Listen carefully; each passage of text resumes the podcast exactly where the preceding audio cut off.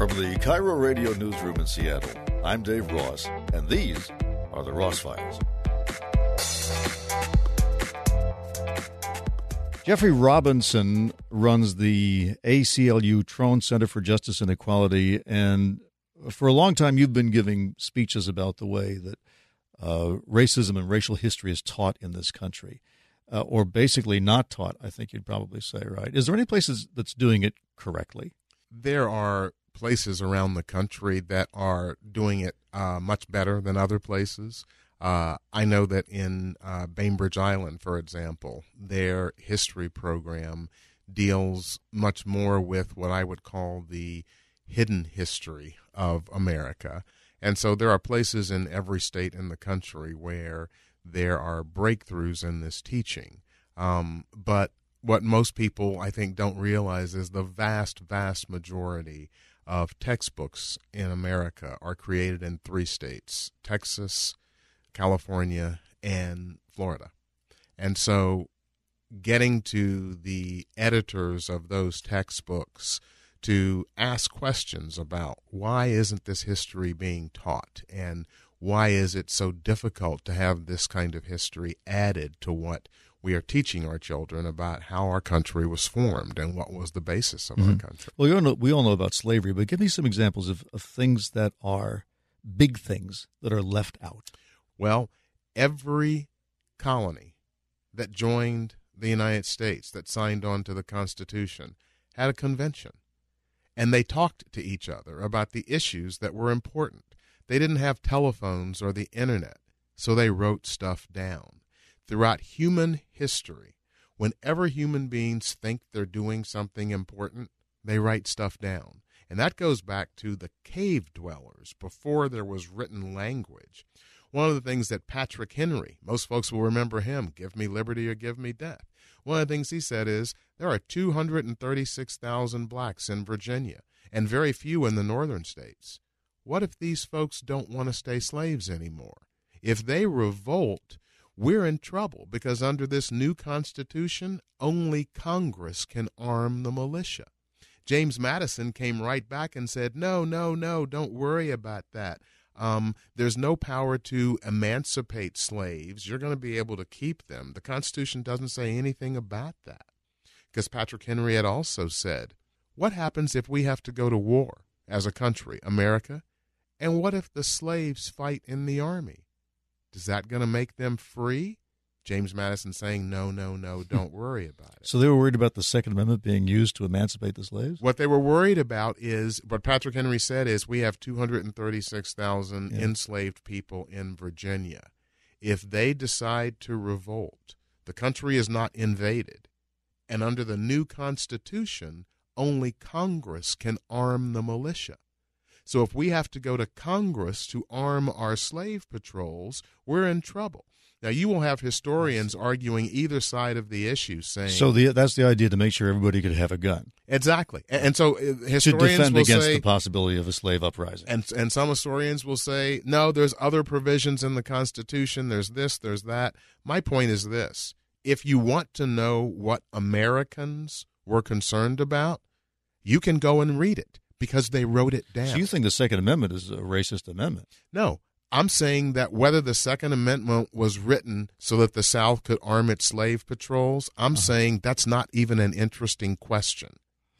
because I don't care whether that was the purpose or not. And there are historical arguments going both ways. What I'm saying is if you want to know what Americans were concerned about, go read about it because they wrote it down. That's one of the things they were concerned about. When most people in America hear the words affirmative action, they think of programs of uplift in the 60s and 70s uh, where black people were given advantages, and then the Supreme Court said that that was kind of reverse racism, and that was kind of those programs. The three fifths clause in the Constitution, counting black people as three fifths of a human being, can you tell me what is a greater form of affirmative action than giving one group of people the right to own another group of yeah. people? But it didn't stop there. Everybody in America has heard of the Emancipation Proclamation. very few people have heard of the Compensated Emancipation Act that occurred in the exact same year, 1862. Where they repaid the slave owners? Slave owners were paid $1 million dollars in 1862 money, which is more, eh, the number today is astronomical. $1 million in 1862 money for quote unquote lost property. Because it was considered taking? So when you talk about reparations yeah. for slavery, as we have that debate with H.R. 40 going in Congress right now and people signing on to that bill, as we have that debate in America, let's just understand that reparations for slavery have already been paid. They were just paid to slave owners. To the owners. So there's a number attached to that then. No, and that's I think I think the interesting thing about reparations is that what HR 40 does is says we're going to establish a commission to study the question yeah. and come up with recommendations. The exact same method by which we paid 1.6 billion dollars to Japanese Americans for 3 years of internment during World War II $20,000 to each Japanese American that was interned. And that didn't come close to compensating the Japanese Americans for what was done to them. But that shows that we had the national will to pay $1.6 billion dollars to them. All I'm saying is, as we have this debate, don't tell me that it's not possible, because it is. And don't tell me that it would cost too much because we have already shown two times in our history that our country is willing to spend a huge amount of money to right a wrong. And so the whole debate about reparations, I think, has been turned on its head because most people who oppose reparations, what do they want to talk about? the problems with the solutions. Yeah. You can't just give people money. Right. This won't happen. That won't work. How are you going to figure this out? How are you going to figure that out? Since when have you known any rational person to approach a problem by talking about the solutions first before you define the problem? And we don't have a common understanding. When you say everyone knows about slavery, but, but we you, don't have a common understanding. use your wisdom to help me understand, though, how uh, you will come up with a system that the entire country will agree to when they have not been taught some of these aspects of, of our history. Well, that you just put your finger on the key. You can't talk about the solutions until you define the problem.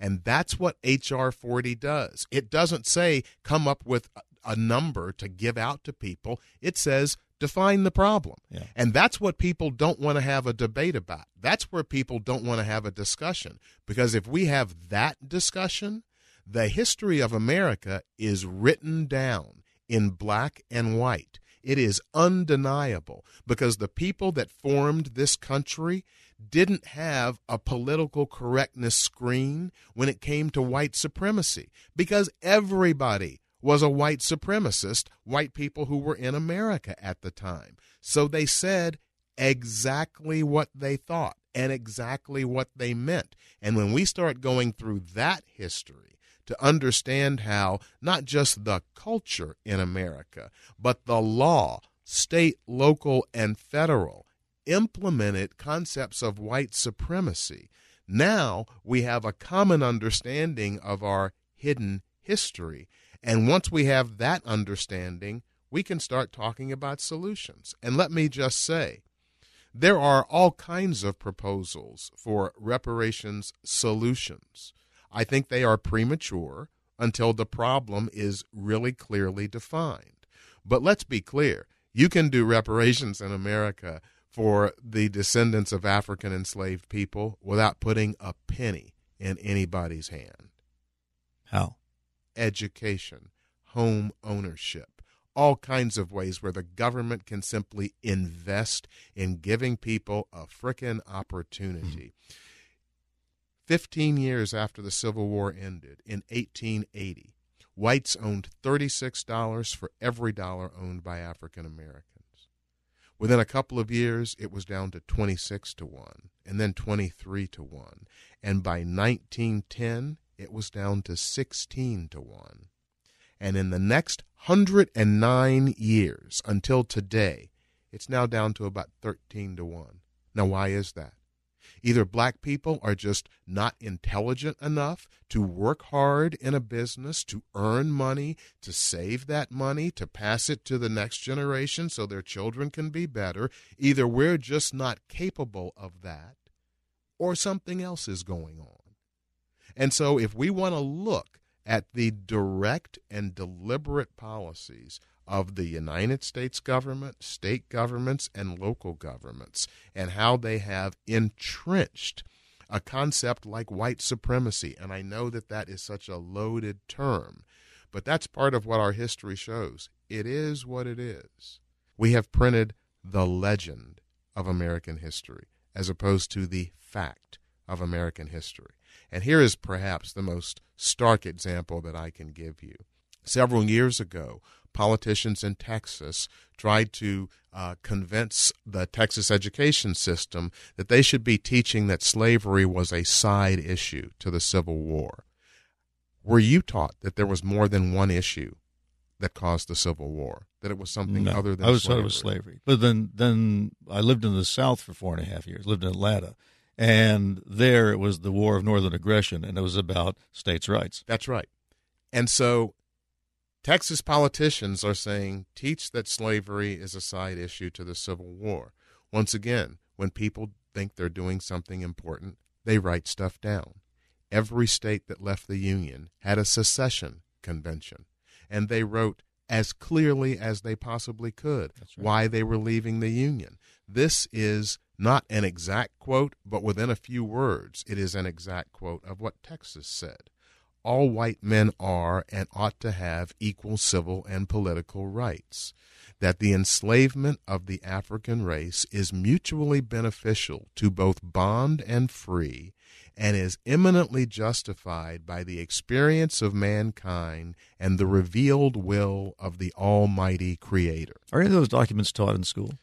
That's that's what is horrifying, Dave virtually none of this is taught in school because as I have gone around the country over the last seven or eight years and I ask people, raise your hands if you have ever heard this.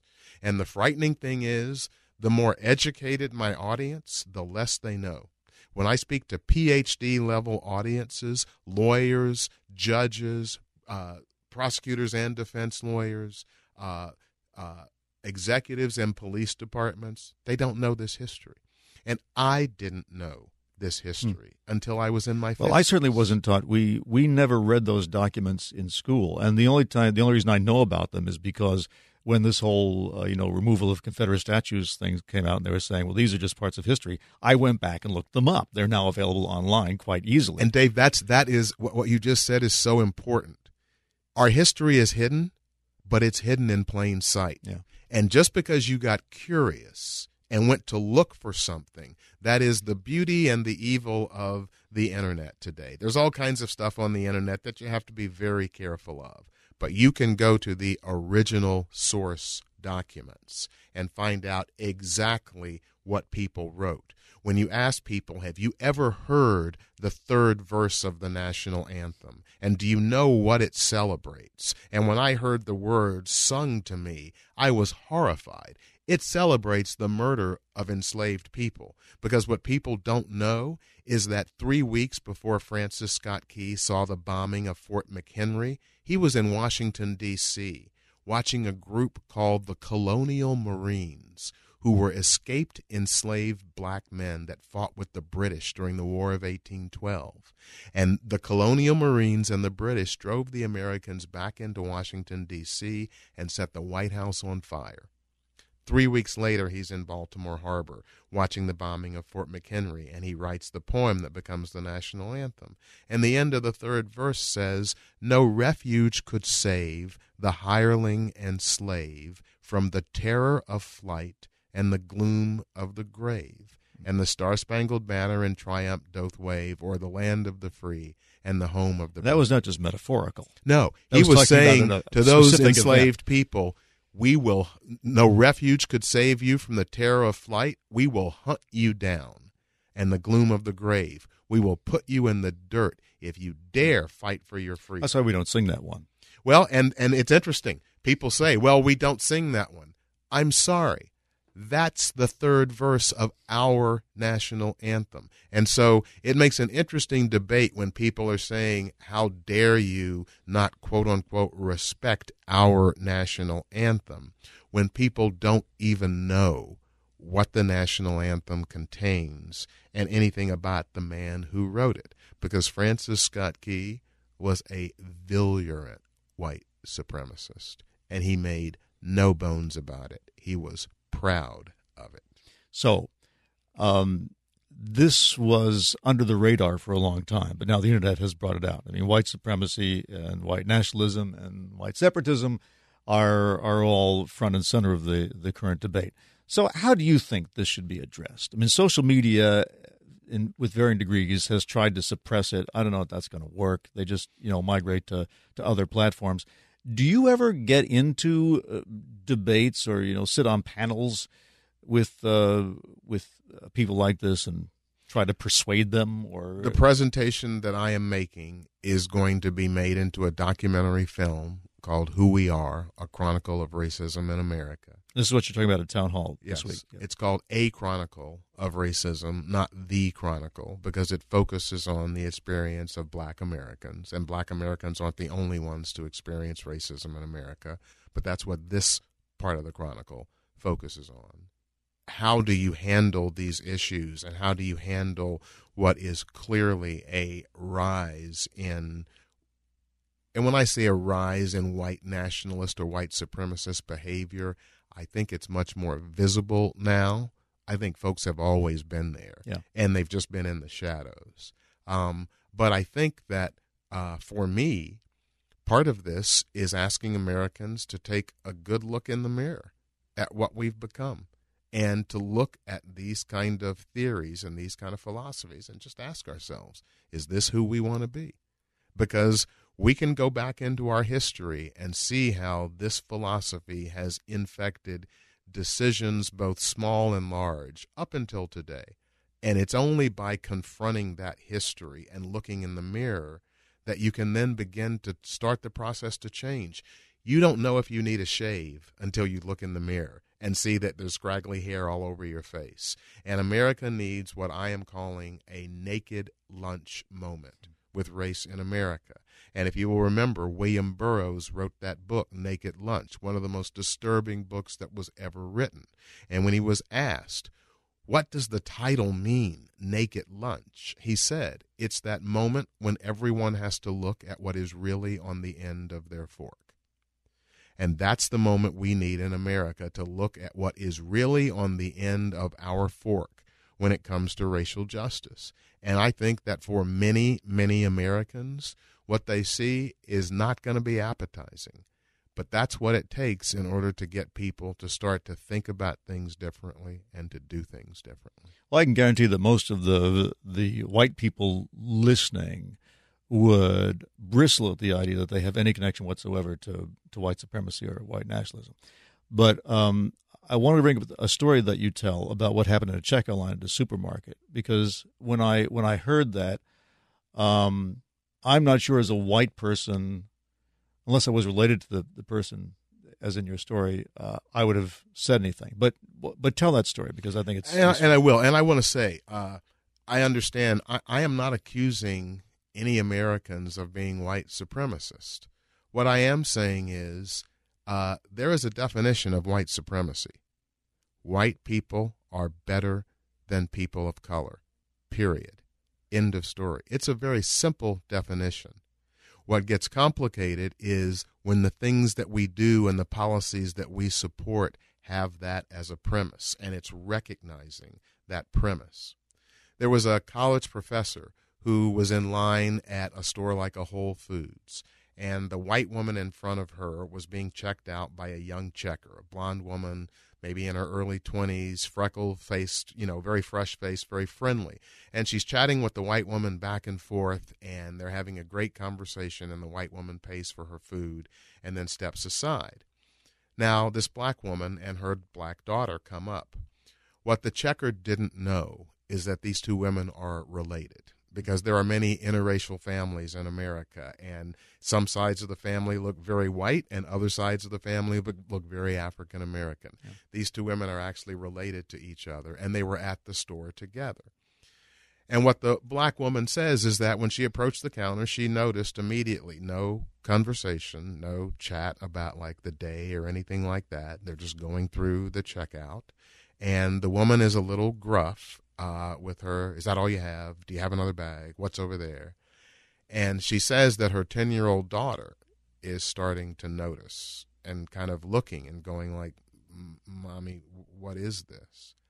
And as they get to the end of the groceries that are checked out, uh, the woman pulls out her check to write a check for the groceries, just like her sister did, her mm-hmm. sister in law did. And uh, the woman behind the counter says, uh, I'm going to need two pieces of ID. And the 10 year old now, who has seen all of this interaction, is just saying, Why is it different with us? when for that woman over there who loves us and who is in our family, it was different for her. And the woman being checked out says, you know, some days you just got to pick your battles. And so it's like, okay. And she gives her the two pieces of ID. Then the woman behind the counter pulls out the bad check book. Right. And starts searching through to see By if her number. check and her license are associated with a bad check. And at this point, the 10 year old is in tears Mommy, why is she doing this to us? Why, why, aren't you saying something? This woman is trying to figure out what can I do because right behind her were two older uh, white women. And she says, I'm just calculating like the drama. And if I say something, now I become the angry black woman. And confirming and so, their stereotype. Right. And yeah. what do I do? And so I'm standing there, humiliated, my daughter in tears. And she says, and our relative, the white woman, she stepped in and she said, Excuse me, why are you doing this? And the unchecker said, Oh, what do you mean? Why are you putting her through all this? Why are you asking for ID? Why are you looking at the bad checkbook? Oh, well, that's our policy. No, it's not, because you didn't do that with me, and I wrote a check. And the young woman says, Oh, well, I know you. She says, No, you don't. I've only been here for three weeks. This woman has been coming here for four years. At that ch- point, the two older white women behind the black woman and her daughter step in and they say, This is ridiculous. What are you doing to this woman? Why are you mm-hmm. doing this? And then the store manager comes over and says, Is there a problem?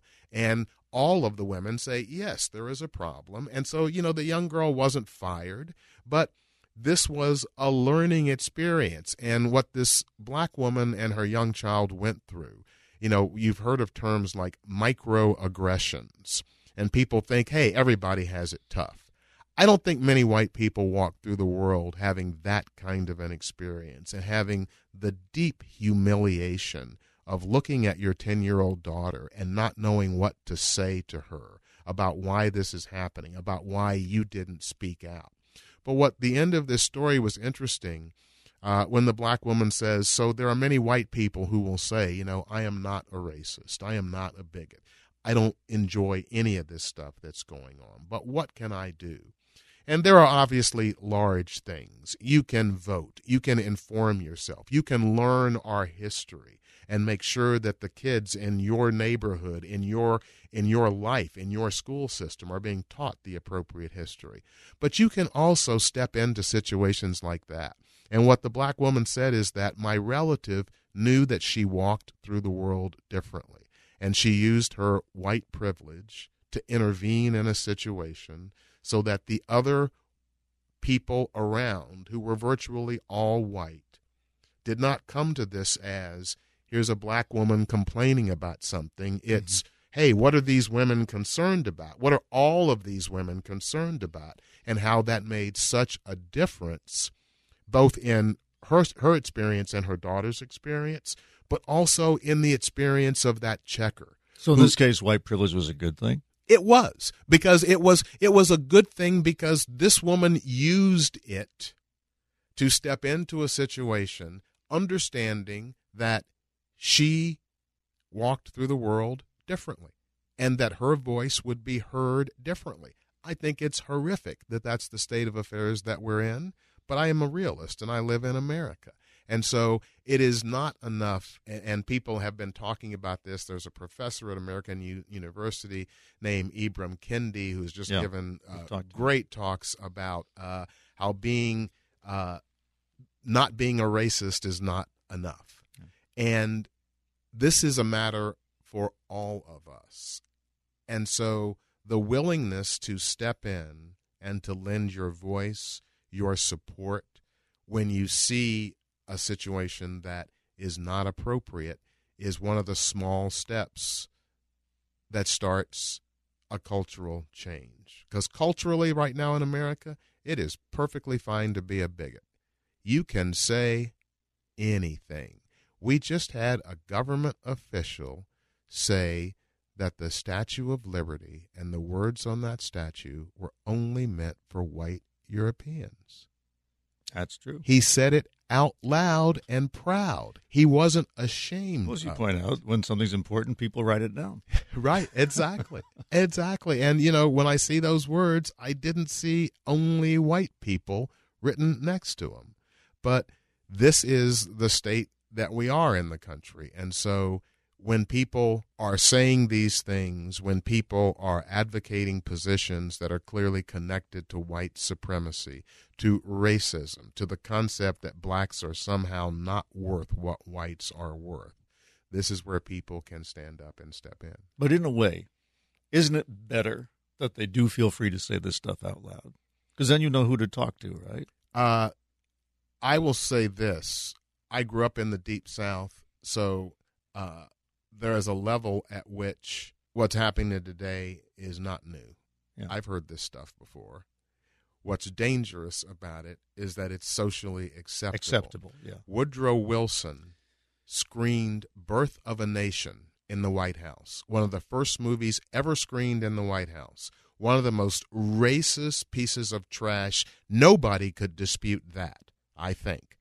Not one black person appeared in that movie. White actors and blackface. And if anybody listening thinks that blackface is a funny Halloween costume, I'd encourage them to watch Birth of a Nation and see if they still have that feeling. That movie managed to degrade not only black people, it managed to degrade the serious issue of sexual assault against women. And when Woodrow Wilson saw that movie, he made a statement that the producer, D.W. Griffith, was so enamored with, he put it on his advertisements. And what Woodrow Wilson said is the Ku Klux Klan just arose out of white self instinct for self preservation, and it is a glorious organization. That is right in the middle of when America was lynching black people at a rate of almost two a week on average. Woodrow Wilson didn't lynch one black person. But when the President of the United States is spewing racial hatred from the White House, why are you surprised if people start getting hurt? And that's a lesson seemingly that we haven't learned because we're living it again right now. Donald Trump hasn't shot or killed anybody. But when the President of the United States is spewing racial hatred from the White House, don't be surprised if people start getting hurt. Well, he would deny that. He- He- he- if he denies he's spewing racial hatred from the White House, what I say is this this isn't open to interpretation. Read the words he has said. They are what they are. When he calls white people who carry a swastika right next to white people who carry a Confederate flag, and you know the only and true meaning of the Confederate flag, and he calls them very nice people.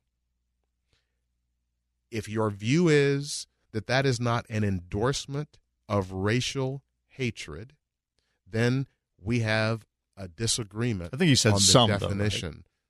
Some of them, I think he said some of them. Yes, some of them fine people.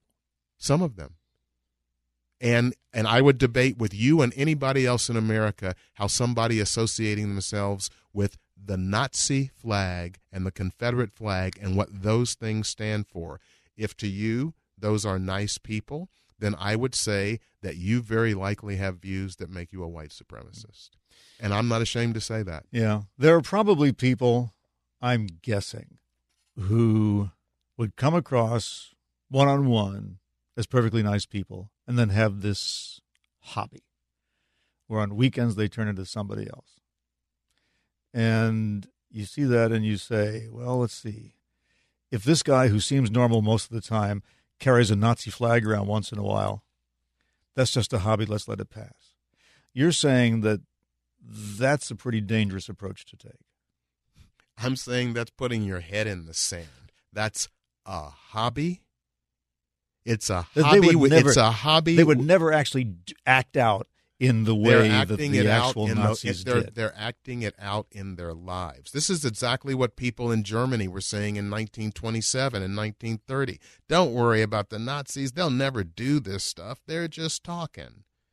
Anybody that says that has no understanding of history. And if you're telling me, as a black American, that somebody who carries a symbol that says that I should be enslaved or exterminated is a nice person that I don't have to worry about, what I say to you is we have a different view of the world. Well, you're talking about the Confederate flag. They come back and they say, this is just our history. And, and, and they are absolutely right. It is their history. It's the history of white supremacy.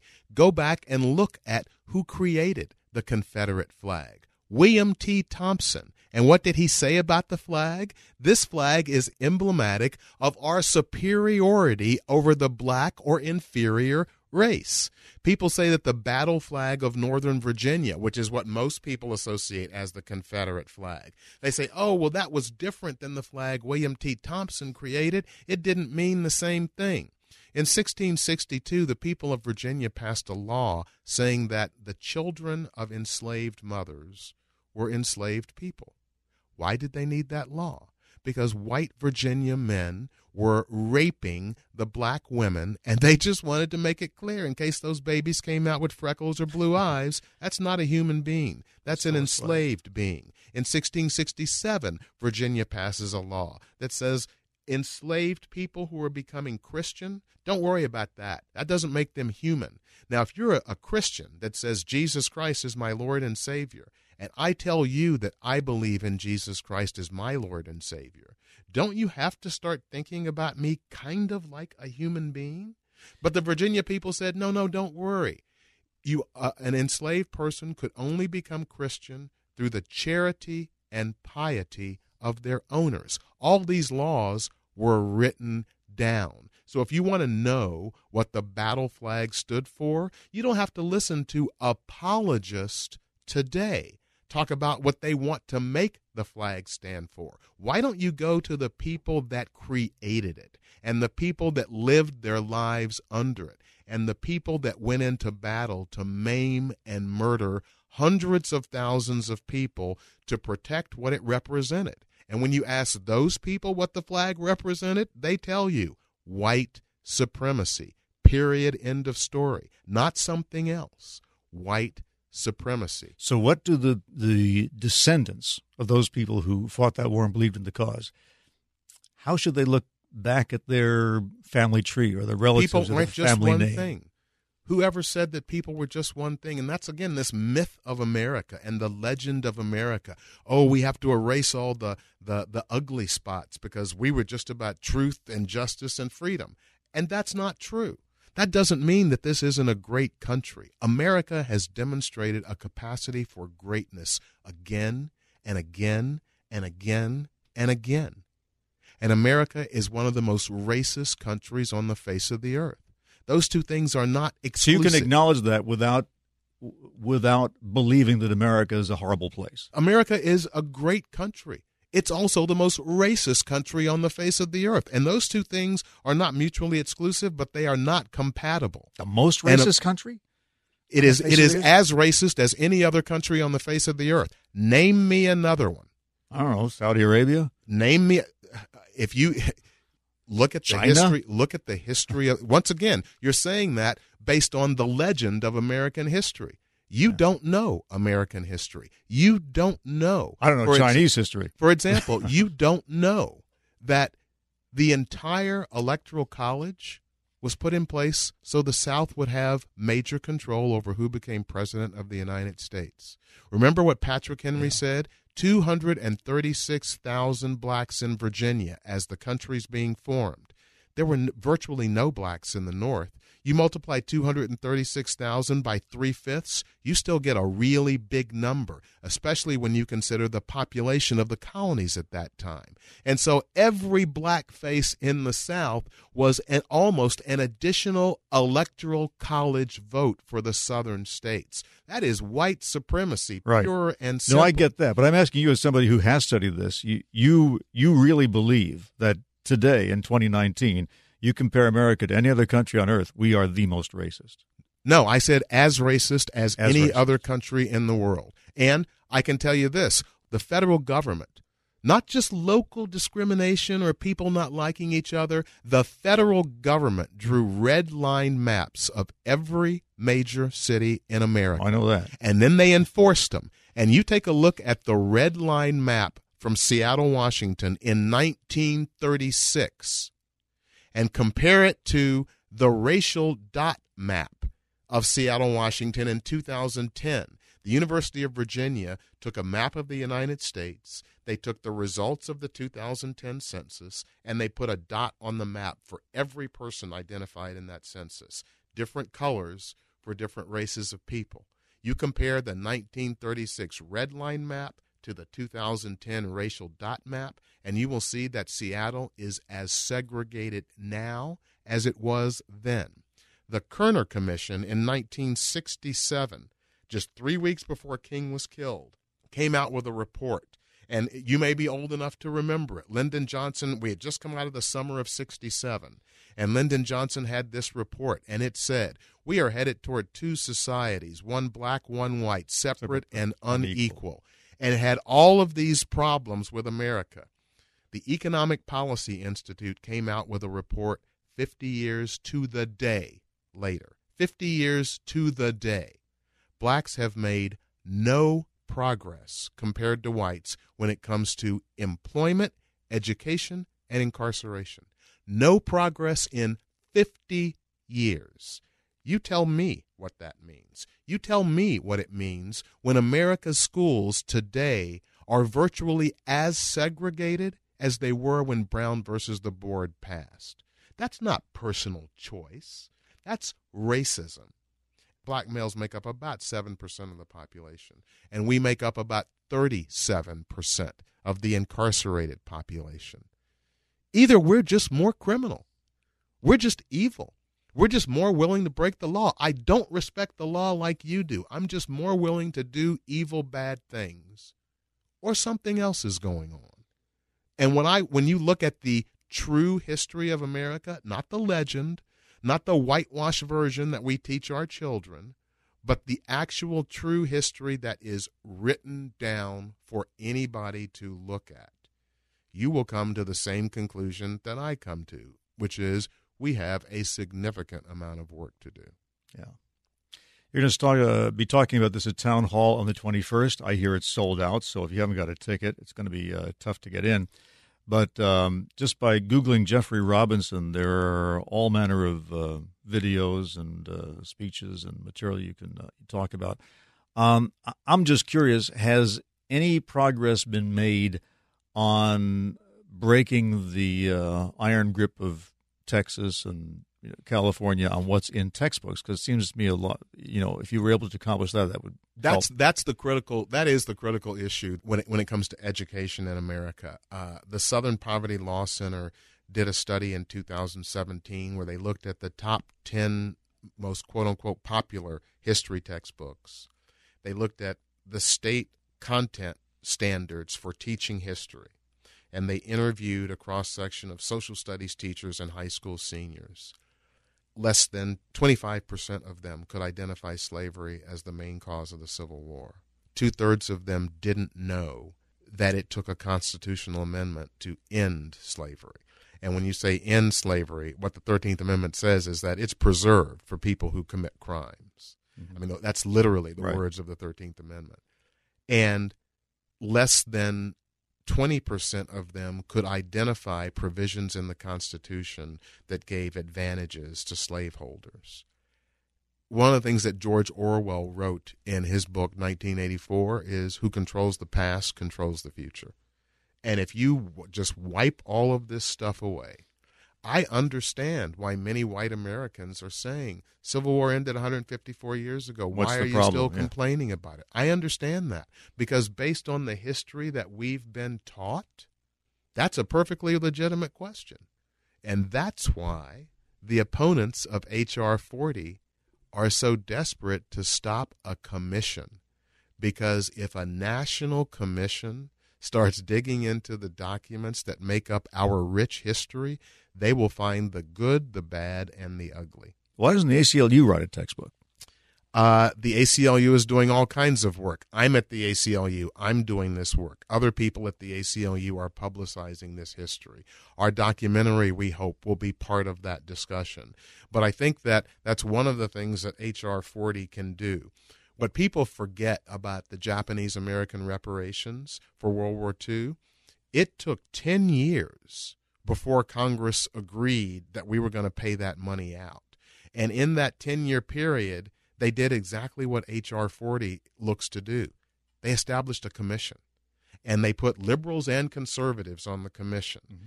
people from the Japanese American community and people from the military.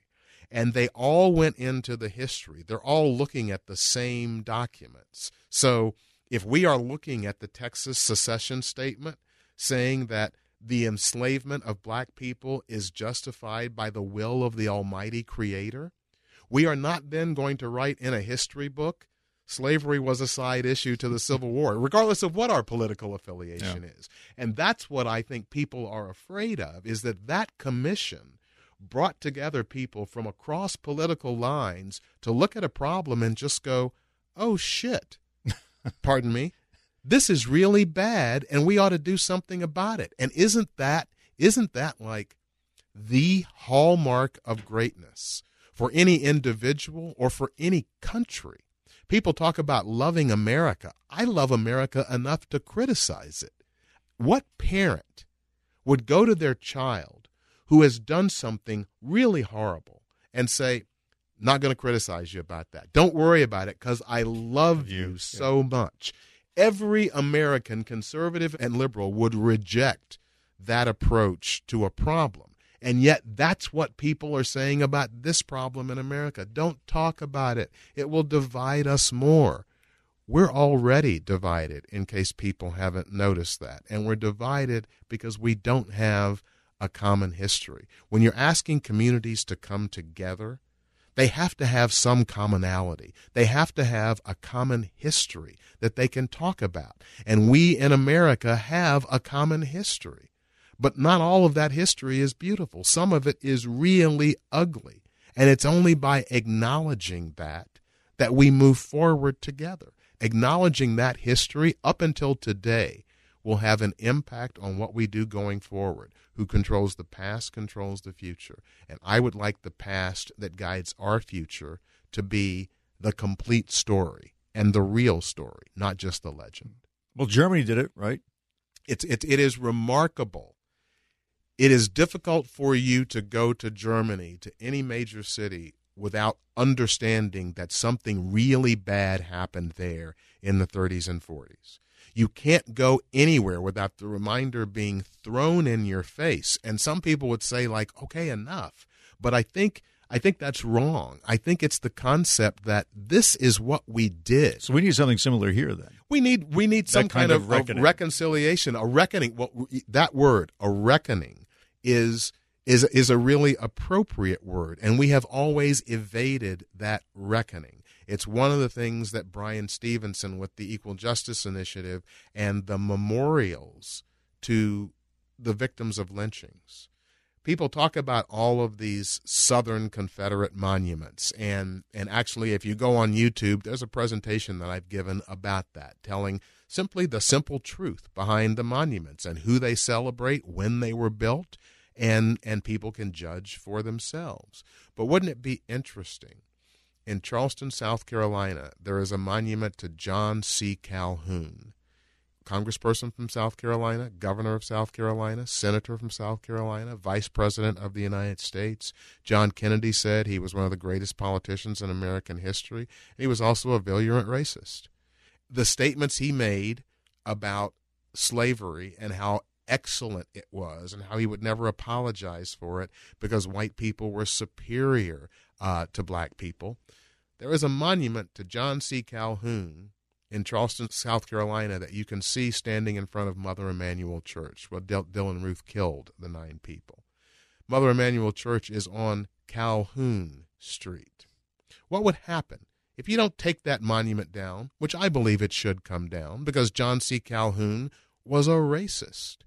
And we don't build monuments to people who are white supremacists if we are not a country that celebrates white supremacy.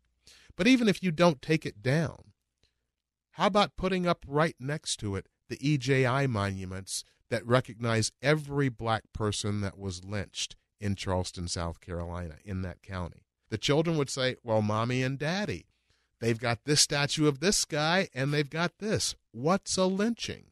Who was John Calhoun? Well, if he said all these really horrible things about black people, why did they have a statue for him up there? Now that would be confronting our history. But no, no, no, we can't have that discussion. But that's simply the truth. And I'm not afraid of the truth. What is it that you're afraid of? Are you afraid that your view of the world is now going to be challenged because you have to acknowledge that things that you accepted as true are not? That's a hard thing for anybody. It is. Jeffrey Robinson is the director of the ACLU's Trone Center for Justice and Equality. Jeffrey, thank you. Thank you very much. I appreciate it. Remember that when there's a longer version of the interviews on Seattle's Morning News, you can usually find it right here in the original form, unconstrained by the limitations of a live broadcast. And you can subscribe so that when someone says, Did you hear what was on Seattle's Morning News? you can say, Not only that, I heard the part that wasn't on Seattle's morning news. So, my advice is to subscribe. And then when we talk to an author, a politician, an entrepreneur, an artist, a scientist, a teacher, a journalist, a celebrity, you'll hear every word.